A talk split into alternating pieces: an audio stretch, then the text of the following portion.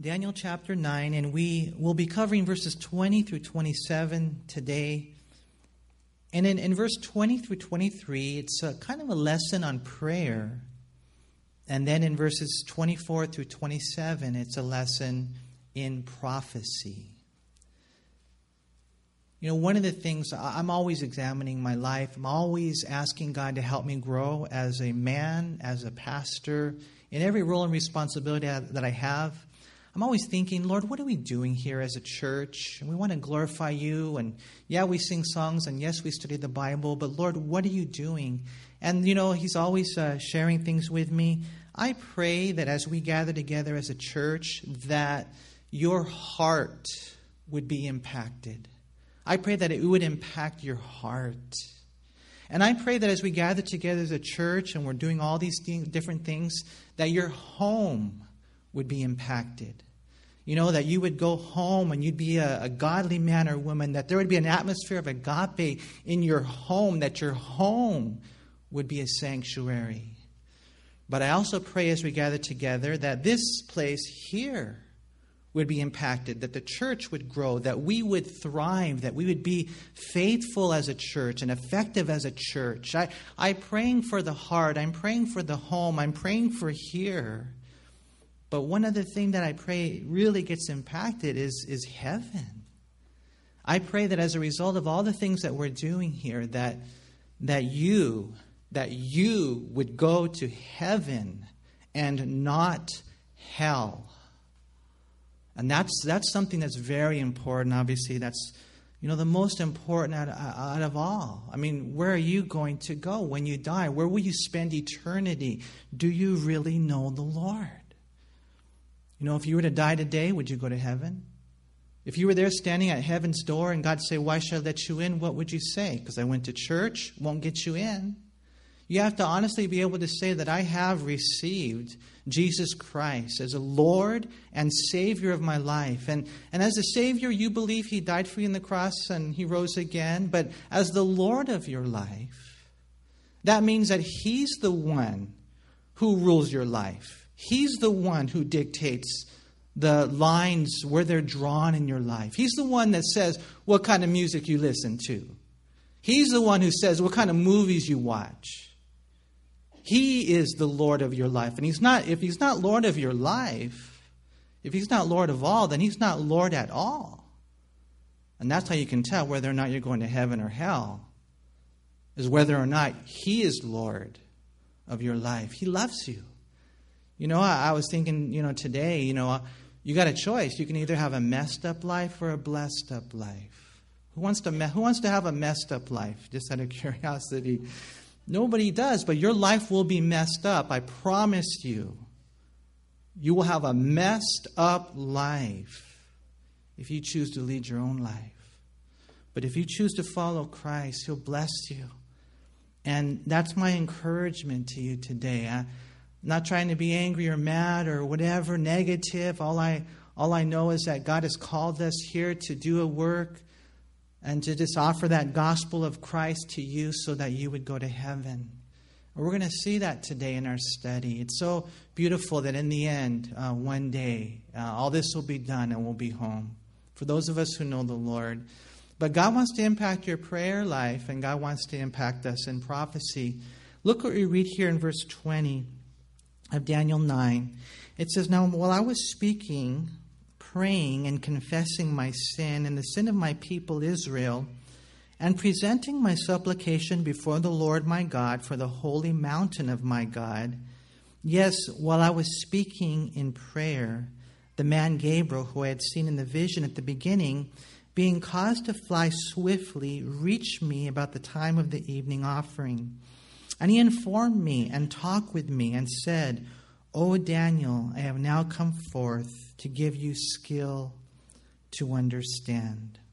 At the beginning of your supplications, the command went out, and I have come to tell you, for you are greatly beloved.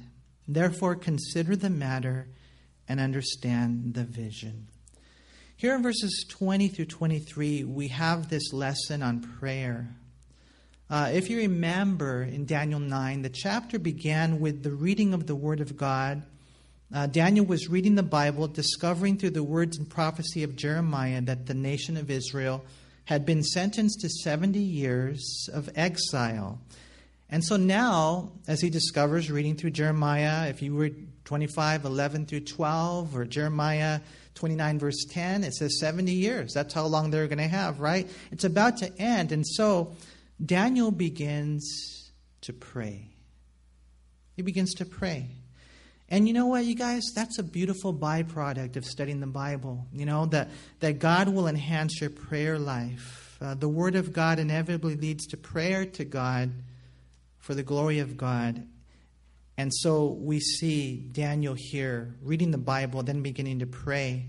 And then, you know, in that study a couple of weeks ago, we went over the content of his prayer in Daniel 1, 1 through Daniel 9, 1 through 19. And so as you study the Bible, you discover that Daniel is definitely a man of prayer. Um, remember in Daniel 6, it says that he would pray three times a day morning, uh, noon, and evening. It said as his custom was from when he was just a little boy. I mean, Daniel, great example for us, a man of prayer. And then when they threatened, they said, hey, you can't pray to the Lord. You can only pray to the statue.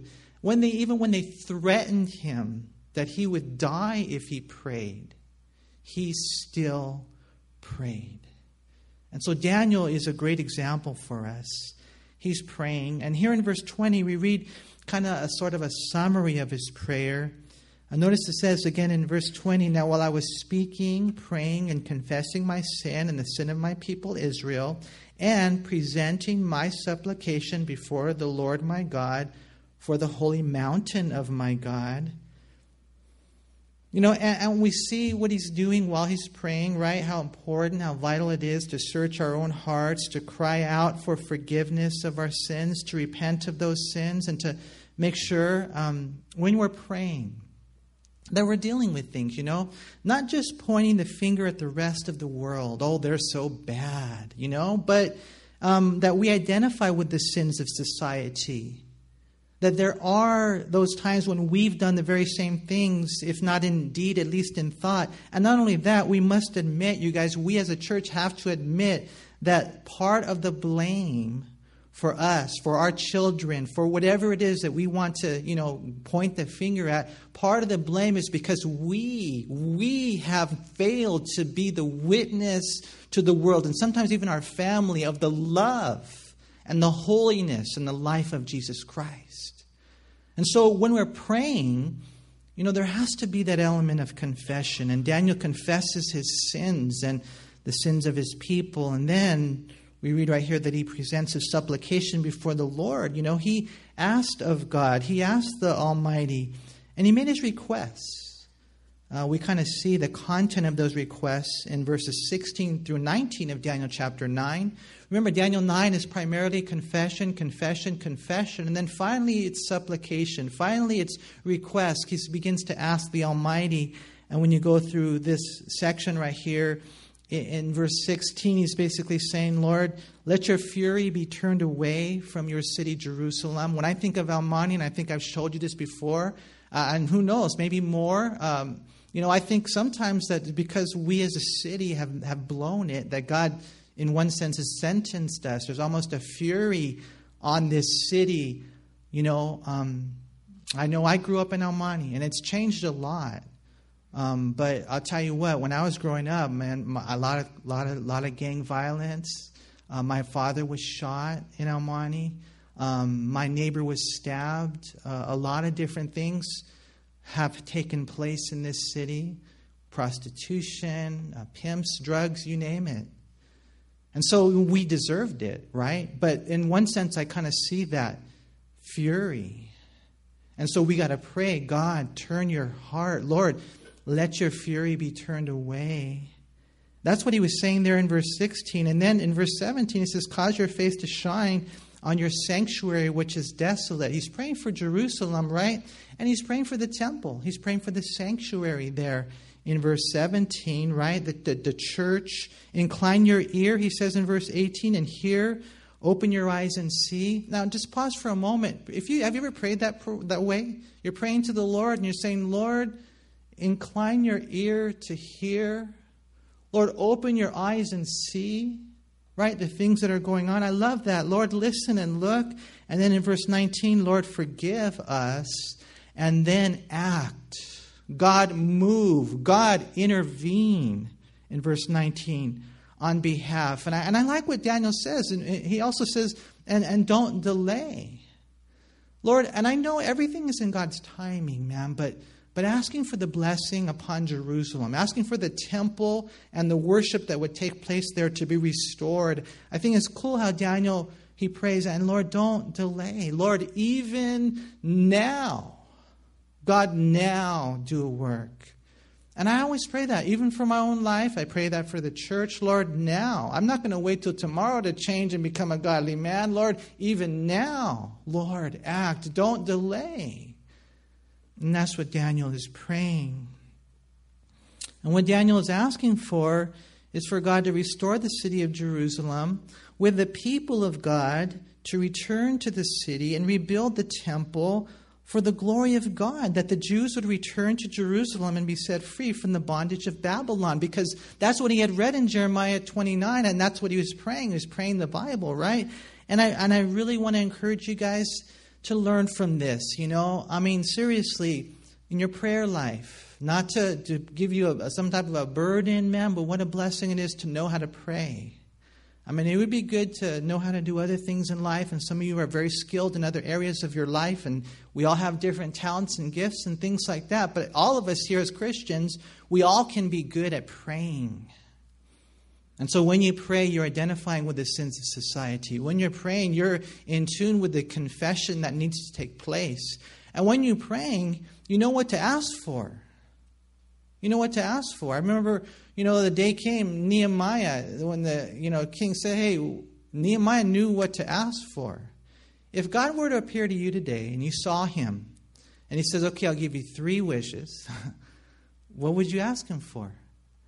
You know, you should know, boom, boom, boom, this is what I would ask for. Daniel knew exactly what to ask for. And I want to encourage you to be specific in the confession of your sins and also be specific in the requests that you would bring up before the Lord. You know, and the only way that can happen, the only way you can know what to ask for is to know God's heart. The only way you can know what to ask for is to be sensitive to the Holy Spirit. The only way you can know what to ask for is to be in the Word. But when you're in the Word and you're sensitive to the Holy Spirit and you begin to have a heart that beats after God's heart, then you will know what to ask for. And Daniel did. And you guys know yourself and you know the struggles that we have. At least you should, anyways. I remember that time when Jesus was walking through town and, uh, you know, um, the Lord had done so many works already, but I remember there was this guy on the, on the road. There was actually a couple of guys, and and they were uh, calling out to Jesus, Jesus, Messiah, son of David, have mercy on me. And so everybody told them, be quiet. You guys are, you know, creating a ruckus here, right? And so they told them, be quiet, stop crying out. And, and, and the more they told them to stop, the louder they got. Jesus, son of David, have mercy on me. Until finally, as Jesus is going through town, he's got all this entourage around him, he stops and then he goes, and it's this guy named Bartimaeus. And so he calls him to him, and he says, Hey, this is literally what he says. If you read the Gospels in Mark 10, 46 through 52, you have the story. This is what Jesus said What do you want me to do for you? And if the Lord were to ask you that question, What do you want me to do for you? What would you say? Well, we know for Bartimaeus, he knew, Rabboni, that I might see. And Jesus said, boom. Now you can see all the beautiful colors, the people, and the things I want you to see. All that is, it happens through prayer. That's why it's so important that we have a prayer life. That's what Daniel was doing. He was such a good prayer.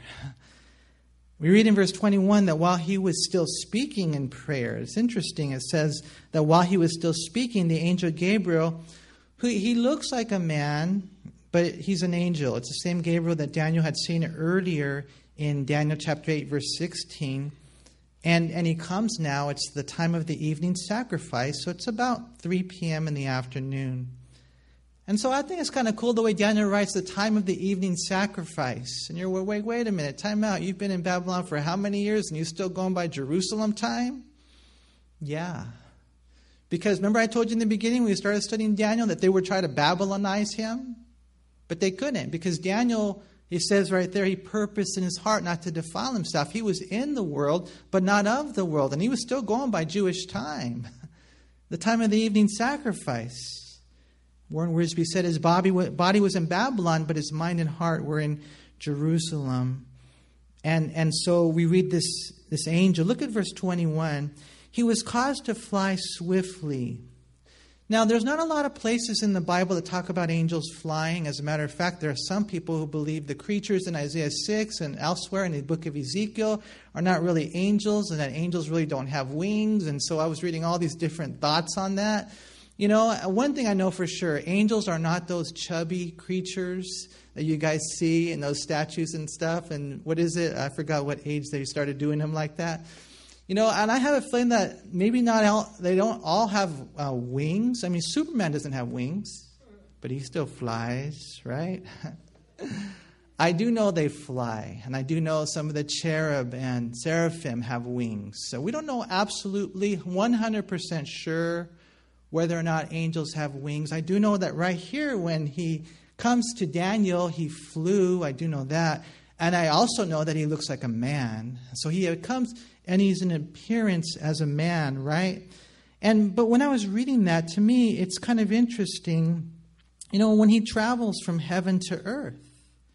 You know, we're going to read more about that in Daniel chapter 10, where it makes it plain that it takes time for angels to travel from heaven to earth, and there can be demonic obstacles when angels travel from heaven to earth. So it's interesting to me how the angel Gabriel was caused to fly swiftly, right? But you know something else that's really interesting. Just in case uh, you ever look at the little margin of your Bible there, the notations, uh, the Hebrew language at that point is kind of difficult. And it's for that reason that some of the translations of the Bible, for example, the New American Standard, the New English Translation, instead of saying being caused to fly swiftly, they say being weary with weariness being weary with weariness. And in other words, what we read here is that Daniel is exhaustively seeking the Lord. He is fasting, he is mourning, he is praying hard, so hard that he's weary, he is tired, he is spent in his prayer life. You know, and again, you guys, I think God is calling us to this place as a church. How's your prayer life?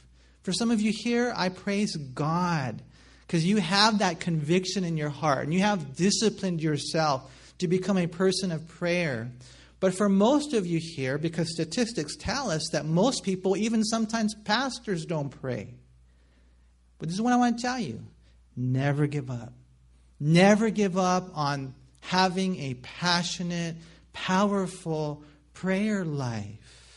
If necessary, you know, you're, you're working so hard, you're laboring so hard in prayer that you are, you know, exhausted because you are such a passionate prayer warrior. That's probably what happened here with Daniel.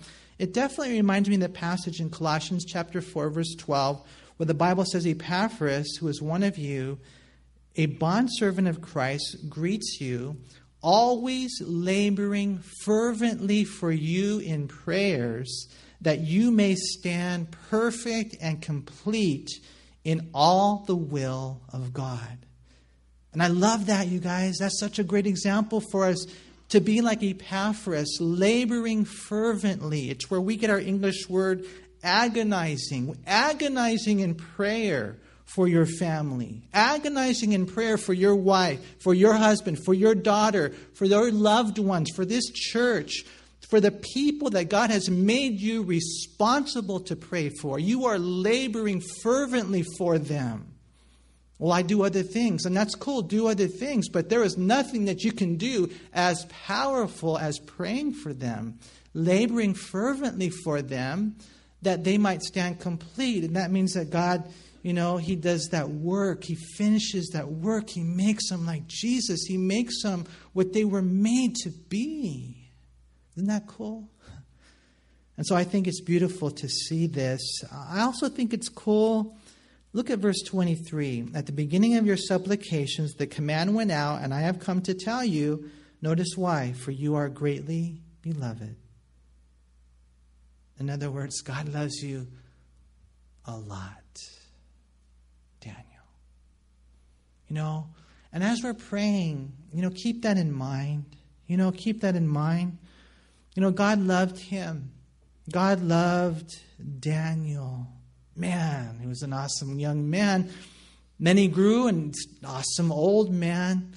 God loved him, and I know it's hard to believe, but God loves you. God loves you. God loves the person next to you. I know that's even harder to believe. God loves us, man. It's so cool to know that. You know, God loves us all so much. Um, he doesn't have favorites, He shows no partiality. We, His people, are highly esteemed, valued, and loved by God. You know, um, it's so cool to see because God is love and we are created in His image. Um, you know, God shows no partiality. But I do need to say this at the same time that if we are humble, if we are faithful in our lives, and especially our prayer lives, I have a feeling that we're going to see more angels arrive in answer to prayer. Because when we have that heart, God will take notice. And God will see, look, I see the way He, he loves me, He loves the people, and I see the way he prays. And that's where this angel came in. Daniel was definitely noticed by God. And you know, something too, just as a quick side note here, you know, can you think of someone in the New Testament who was beloved? Uh, one of the apostles? John, right? John was beloved, Daniel was beloved, and both these guys were privileged to see great prophecies. You know, Daniel is the key to prophecy, Revelation is the finale to prophecy. They were loved, and they loved the Lord. God will show you prophecy. God will show you these things if we have hearts like these guys. So it's a lesson, I think, in prayer, but then it's a lesson in prophecy. You know, we're going to see as we go through this uh, lesson on prophecy. Look at verse 24. It says 70 weeks are determined for your people and for your holy city to finish the transgression, to make an end of sins, to make reconciliation for iniquity, to bring in everlasting righteousness, to seal up vision and prophecy, and to anoint the most holy. Now, just in case, okay, we have a lesson in prayer and there's so much there. There, I pray that we would become prayer warriors, okay? But now we have a lesson in prophecy, and this is what's called the 70 weeks of Daniel. If you're taking notes, I would say verse 24 is the 70 weeks in total. So you have the summary of the entire 70 weeks. But then in verse 20, 25 and 26, you have the 69 weeks to begin with. And then in verse 27, we have the one week to end. So it's good to be able to divide it up. First of all, the 70 weeks in total. Notice again there in verse 24 70 weeks are determined. Now, the word weeks in Hebrew is shabua. Can you guys say that? Shabua. Now you know Hebrew, okay? And, I, I, I, you know, like the word decade means 10 or the word dozen means 12, uh, shabua means seven. Now, it could speak of seven days or seven weeks or seven years. And here, as is frequently the case throughout the Bible, the Shabua refers to seven years. And the reason we know that is just because the context of the entire Bible. But it's also interesting to consider this. If you've ever studied hermeneutics, if you've ever studied the science of interpretation, what you find in the science of interpretation is an interesting thing called the principle of first mention the principle of first mention. And that is, if you want to know the meaning of any given term, go to the first place it's mentioned in the Bible, and there you will find the key. And so we think of this word, you guys know the Hebrew word? Shabua. We think of that and we're like, hmm, when's the first time that word is mentioned in the Bible? And in Genesis 29, we see Shabua is used.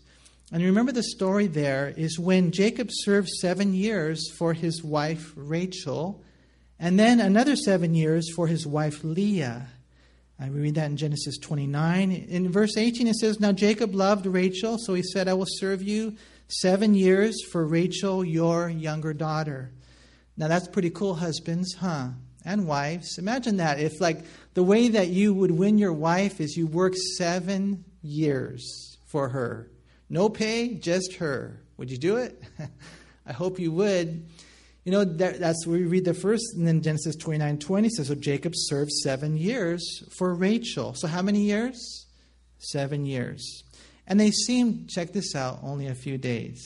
To him, why? Because of the love that he had for her. Beautiful, beautiful story, right? But if you remember, those of you who know the story, how what happened was Laban, uh, that's uh, Rachel's uh, dad, pulled a fast one on Jacob, uh, got him drunk, and then did a switcheroo of wives, remember? And he gave Jacob Rachel's older sister Leah as wife. And so what happened, Jacob was obviously upset, but Laban had a simple offer. And here's where we read the first time the word Shabua is in the Bible. In Genesis 29, verse 27, he said, Fulfill her week, and we will give you this one also for the service which you will serve with me still another seven years. And so, when you think of the Shabu, when you think of the word weeks, there's the first time the word is found, and it's in reference to seven years. You see, 70 weeks, 70 Shabuas is in reference to a 77 year period. Notice again there in verse 24, determined by God. Notice it says, For your people, and Daniel's people we know were Israel, right? But what's it, what's it going to do? What are these 70 weeks are all what is it all about? What's it going to accomplish? And we have six things that are mentioned in this verse. The first three have to deal with sin, and the last three have to deal with righteousness. And the first thing he says right there, notice, is to finish the transgression. You know what that literally means? To end the rebellion. And that's what we're living in. Today, that's what we're living in. We are living in a rebellion. This whole world, it's crazy to see. You know, we see the word rebellion, the word transgression. It has its heart to finish this thing. And it, what it means is to establish an entirely new order on earth with an end to man's rebellion against God. You know, Gleason Archer, he said, This seems to require nothing less than the inauguration of the kingdom of God on earth. And so, to finish the transgression, secondly, to make an end of sins. Daniel was praying about the sin, huh? He was like, Lord, forgive us of our sins. And here's something that's really cool, you guys. When you pray, you know, you're asking for something, and God says, I'll give it to you, but I'm going to give it to you even, even way more than you would have ever imagined. Like you're praying for this, this guy right here, you're praying that, you know, he'd be free. You know, he wouldn't, you know, go to prison or wouldn't stay in prison. And God says, I'll answer your prayer, but I'll, I'll give you even more than that. I will make him eternally free. See, that's what God's doing here. Daniel's praying for the sin. God, you know, forgive our sin. And God says, okay, I will, but Daniel, you know what I'm going to do? I'm going to make an end to sin. And I think of that, you guys, where there's no more sin, where God, there's no more sin. And man, to me, that's, that's the epitome. That's what heaven is. I mean, think of that, you guys, because how many of you guys, you know, you like to depress yourself by watching the news, just out of curiosity? You're like, okay, let me get depressed now. And you turn on the news and you got murder and you got incest, you got rape, you got upheaval in Iraq. You have all these crazy things that are going on in the world, right? And it's just sin, sin, sin, sin, right? Everywhere. You look in your own life and you're like, sin, sin, sin, sin. It's an awful thing, but just when, just think, you know, to an end of sin. Imagine that. See, that's what the Lord's doing here. It's just so cool. An end of sin. You know, John Lennon, he had that song. It was called Imagine. Imagine, he said, there's no heaven. It's easy if you try. No hell below, above us only sky. You know, John Lennon was a gifted musician, but that song is a lie, right? The truth is, heaven is a reality. It's real. But I still like to use my imagination. Imagine. Imagine. You know, my imagination, my contemplation is sometimes on that location, my destination as a Christian. Imagine there is a heaven, and, and you know it, where there will be no sin within. And I, and I read this and I think, wow, I, that's going to be beautiful. Look at what the Lord is doing. 70 weeks are suggested. No, it doesn't say that, right? It says 70 weeks are determined, 70 weeks are decreed to end the rebellion, uh, to make an end to sin. And he says right there to make reconciliation for iniquity. See, and ultimately we know this was accomplished at the cross of Jesus Christ. And it will be realized, we will reap the benefits of this after the final rebellion following the thousand year reign of Christ. You see, God made everyone and everything, but then through sin it was all shattered, it was all scattered, right? It was defiled. But by the cross, it's all reconciled. See, Colossians 1 19 through 20 says, For it pleased the Father that in Jesus all the fullness should dwell, and by him to reconcile all things to himself, by him, whether things on earth or things in heaven, having made peace. How? Through the blood of his cross. See, this is what the Lord's doing.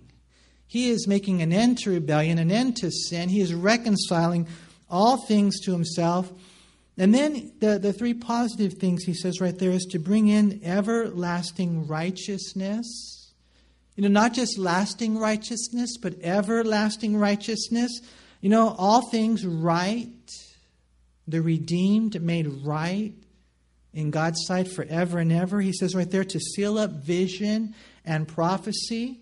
And see, the day will come when all prophecy comes to an end. There'll be no more prophecy in heaven because the day will come when all prophecy will be fulfilled. See, that's what the Lord is doing. And then he says right there, and to anoint the most holy. Now, this is interesting. The most holy. Um, some people might think that's that's Jesus, and and it is possible. But you know, Jesus was anointed um, when he was baptized. Um, he said in Luke chapter 4, reference from Isaiah 61 1, the Spirit of the Lord is upon me. And, and so it's, it's possible that's in reference to Jesus, but you know what is interesting is other translations say to anoint the most holy place. Now, when you go through the Old Testament, you find that phrase, the most holy place. The word place is never there in the Hebrew. It's always most holy, most holy. So it's always determined by the context. And that's why there are some translations who translate this the most holy place. And you know, that's interesting because, you know, to me, uh, it, it, doesn't, I guess it's not a, a huge deal if it's Jesus or the most holy place, but I tell you what, I know Jesus is anointed, but the most holy place, now I know what that is. When I read my Bible, I find out that that's when you go into the, the tabernacle or the temple and you go into the holy place, but then you go into the most holy place and that was where only the high priest could go in, and that would only be once a year on the day of Yom Kippur with the blood of the sacrifice. No one else could ever go into the most holy place. But then when Jesus died on the cross, he said, Now you can go into the most holy place. And when we die, when we die, and we're there, heaven, all of heaven will be the most holy place.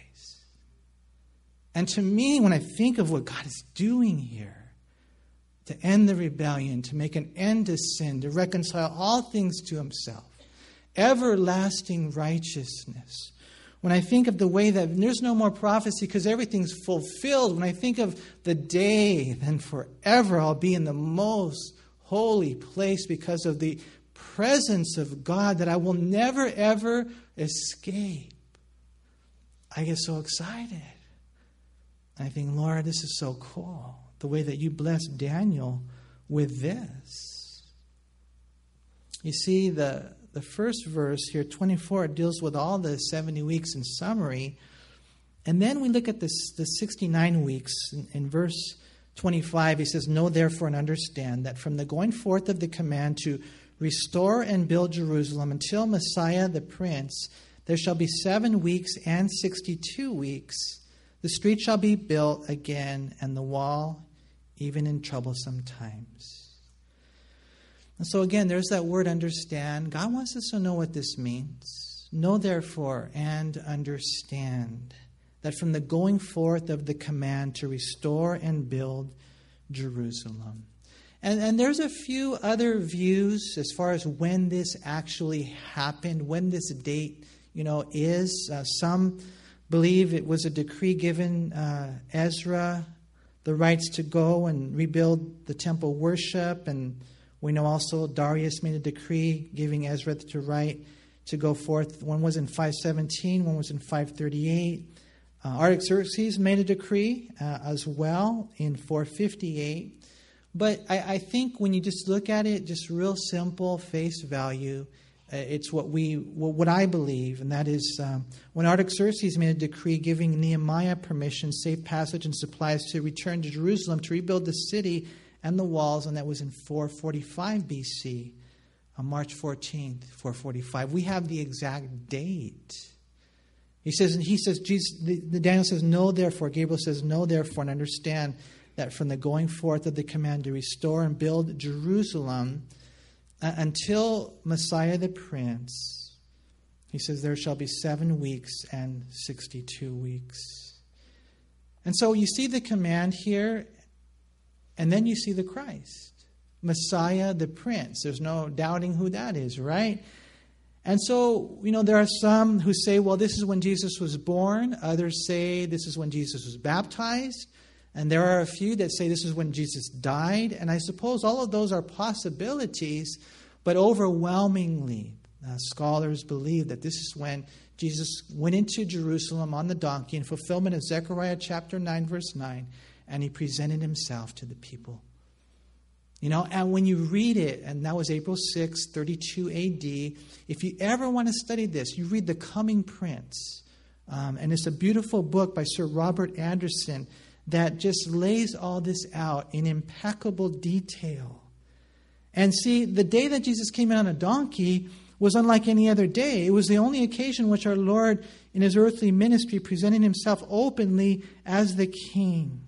And that's what we know the triumphal entry was. You read Psalm 118, verse 26. On that day, Jesus deliberately arranged the event to present himself as the Messiah. On that day, Jesus welcomed praise instead of quieting it. On that day, Jesus made special reference to the importance of it.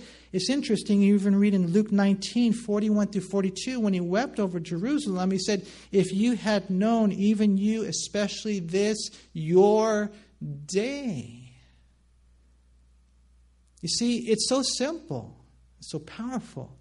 From the day that that decree is made, March 14, 445 BC, 69 seven year periods, 173,880 days.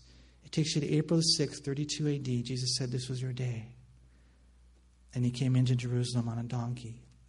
You see the command, you see the Christ, and then you see the cross. It says right there, in verse 26, and after 62 weeks, Messiah shall be cut off, but not for himself. And that's what Jesus did for us. He died for us. He was cut off at the cross, right? But who did he die for? He died for us. And then we read the catastrophe. It says, and the people of the prince who is to come, and that's speaking of the Antichrist, but he says, shall destroy the city and the sanctuary. The end of it shall be with a flood. Until the end of the war, desolations are determined. And we know that the sanctuary was then destroyed. In 70 AD, when Titus came and just wiped out, they sieged the city and they wiped out 1.1 million Jews, the Roman army, right? So what the Lord is doing here is the Lord's giving Daniel this amazing, this amazing prophecy. He's given him way beyond what he even had asked for. And, and, and, and, then, and then we go the last week Notice it says in verse 27 And then he shall confirm a covenant with many for one week. But in the middle of the week he shall bring an end to sacrifice and offering, and on the wing of abominations shall be one who makes desolate, even until the consummation which is determined is poured out on the desolate. You see, we went over the 69 weeks, and it's interesting too. We don't have time to get into all of it, but you know, you, you even wonder, well, why is the 62, you know, split up right there? Um, and, and, it's interesting because the first seven weeks are in reference to the, the rebuilding of Jerusalem the first time. I mean, it's just amazing how all this works together. But now the last week, these are all in the past. Okay, they have all been fulfilled. There's one more week left. Right now, we're living in the time of the Gentiles. But can you see? Can you see how God is getting ready for a work to go on over there in Israel. Even the things that are going on in Iraq today, that's all part of God putting all the pieces of the puzzle together. You know, you've got, you know, amazing prophecies fulfilled. 1948, Israel becomes a nation again. Right, 1967, they regain Jerusalem. Uh, through uh, modern excavations and studies, they found out that the Temple Mount is not actually where the Dome of the Rock is, so they're going to rebuild that temple. The Jews believe that the one who's going to help them rebuild the temple is the Messiah. That's why they're going to accept the Antichrist. One week left. He's going to bring peace in the Middle East. Who can bring peace in the Middle East?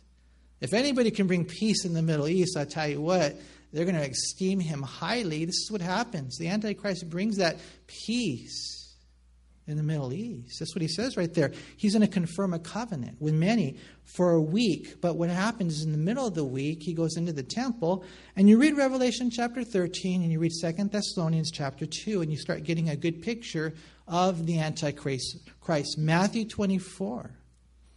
And Jesus even said what's going to happen is the abomination of desolation, where the Antichrist goes into the temple and halfway through the tribulation period and he claims to be God. See, he conquers the world through peace. That's why Revelation 6 says he goes out with a white, he's on a white horse with a bow, no arrow. And then what ends up happening is three and a half years into it, it's called Jacob's trouble from that point on. You know, in the Holocaust, one third, one third of the Jews were wiped out. But in that Holocaust, two thirds will be wiped out. The enemy hates the Jews. You know, it's interesting. I have a brother, it's on Saturday mornings, he always prays for the peace of Jerusalem. I love that.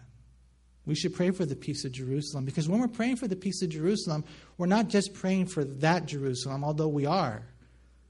We're praying for that Jerusalem. See? And so there's this confirmation, and then there's this desolation. But then at the end, it's so cool it says, if you have a New Living Translation, it translates it better. It says, until the end that has been decreed is poured out on this defiler. Or the New English Translation, it says, until the decreed end is poured out on the one who destroys. At the end, God's going to deal with the devil, right? God is going to defeat the Antichrist. And so, you guys, a, a lesson in prayer. Um, I, I think God wants to take our prayer life so much higher. You know, forgive our sins, the end of sin, you know, lasting righteousness, everlasting righteousness. God's people regathered to an earthly Jerusalem is cool, but how about the heavenly Jerusalem? You pray for someone, you ask for healing, and it's cool if they get healed physically, but how about spiritually? You pray for someone to be provided for. Isn't it cool how God, the Bible says, the Lord will provide himself. You know, you just think higher. That's what ended up happening. Daniel was praying, and God just blew him away with his answer.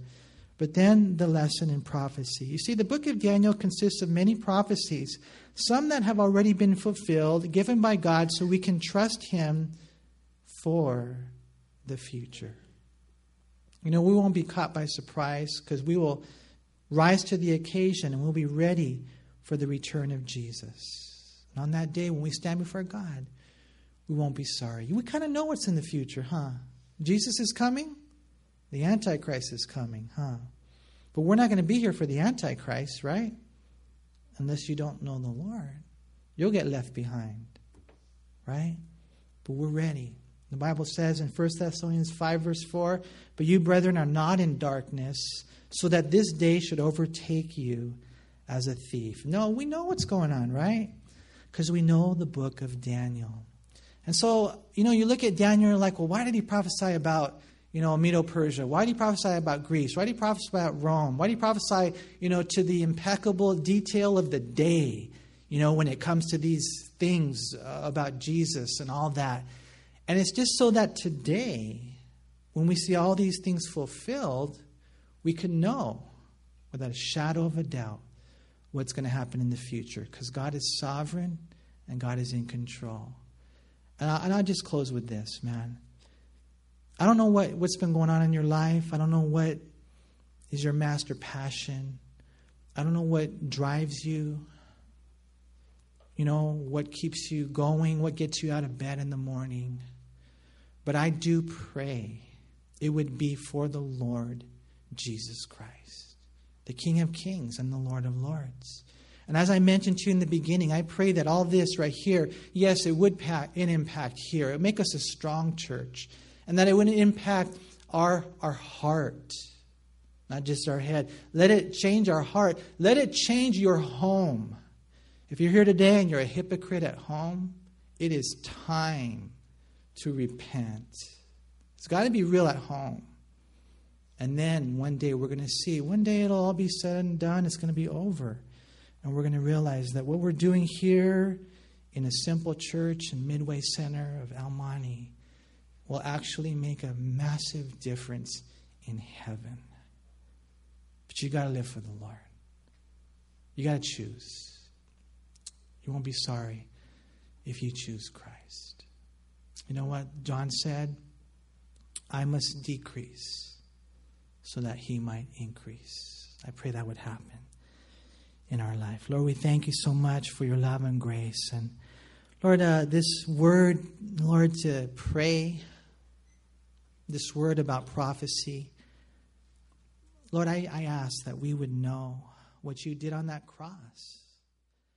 And Lord, I ask that today you would save anyone here who doesn't.